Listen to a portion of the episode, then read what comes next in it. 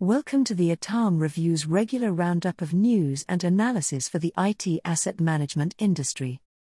In this guest article, Uri Haramati, the co founder and CEO of Torii, explores the explosion of SaaS cloud in the last decade and how IT asset managers are using SaaS management platforms to take back control.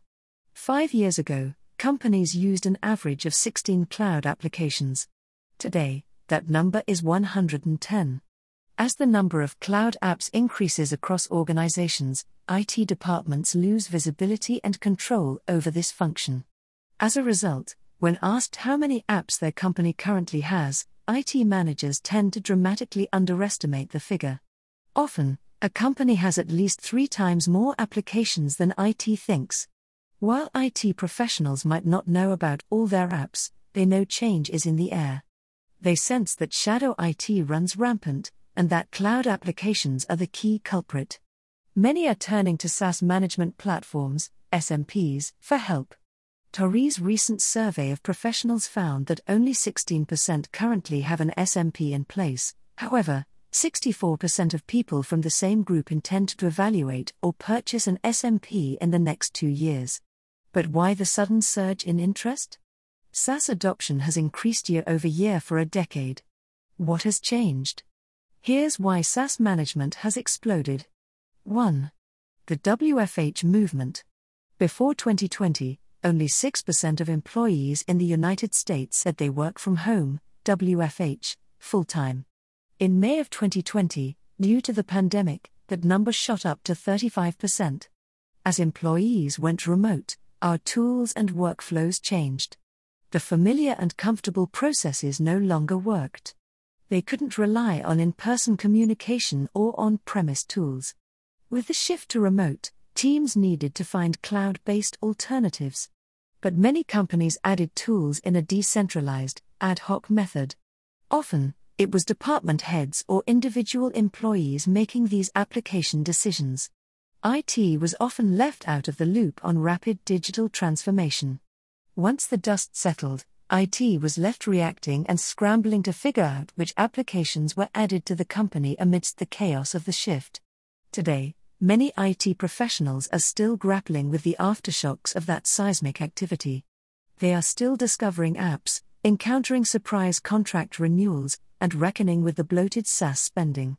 When asking IT professionals what challenge stemming from the pandemic had the largest impact on the organization's operations, 41% said SaaS spend visibility and optimization. 2. The Great Resignation. In the past, the ideal scenario for many workers was a series of promotions within the same company. However, the modern career path is rarely so straightforward. Today, the median tenure is lower than ever before. For example, Within the US, that number is only 4.1 years. These shortened tenures have become even more pronounced during the pandemic as a record number of workers changed jobs. This is relevant to IT because they are often tasked with maintaining their organization's cybersecurity, and offboarding poses a significant security threat. For example, an intermedia study found that 89% of employees could access sensitive corporate applications well after departure.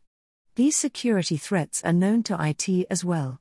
For example, when asked, 76% of IT professionals consider offboarding a significant security threat, especially the failure to revoke access privileges.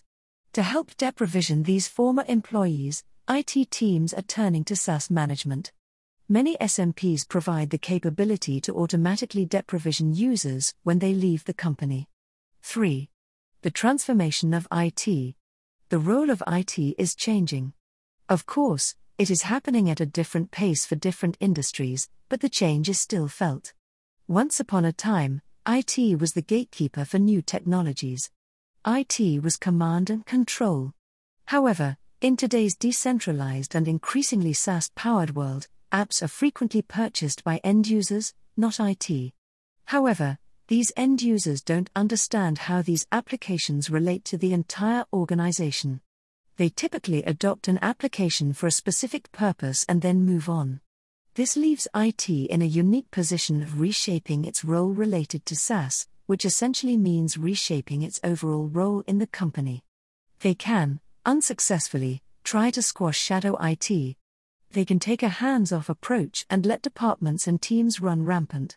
Or, they can provide desperately needed insight, support, and critical data about how specific SaaS tools impact a department, cross team collaboration, and the company as a whole. They can become orchestrators who help everyone maximize the benefits of cloud applications while enabling the security that organizations urgently need.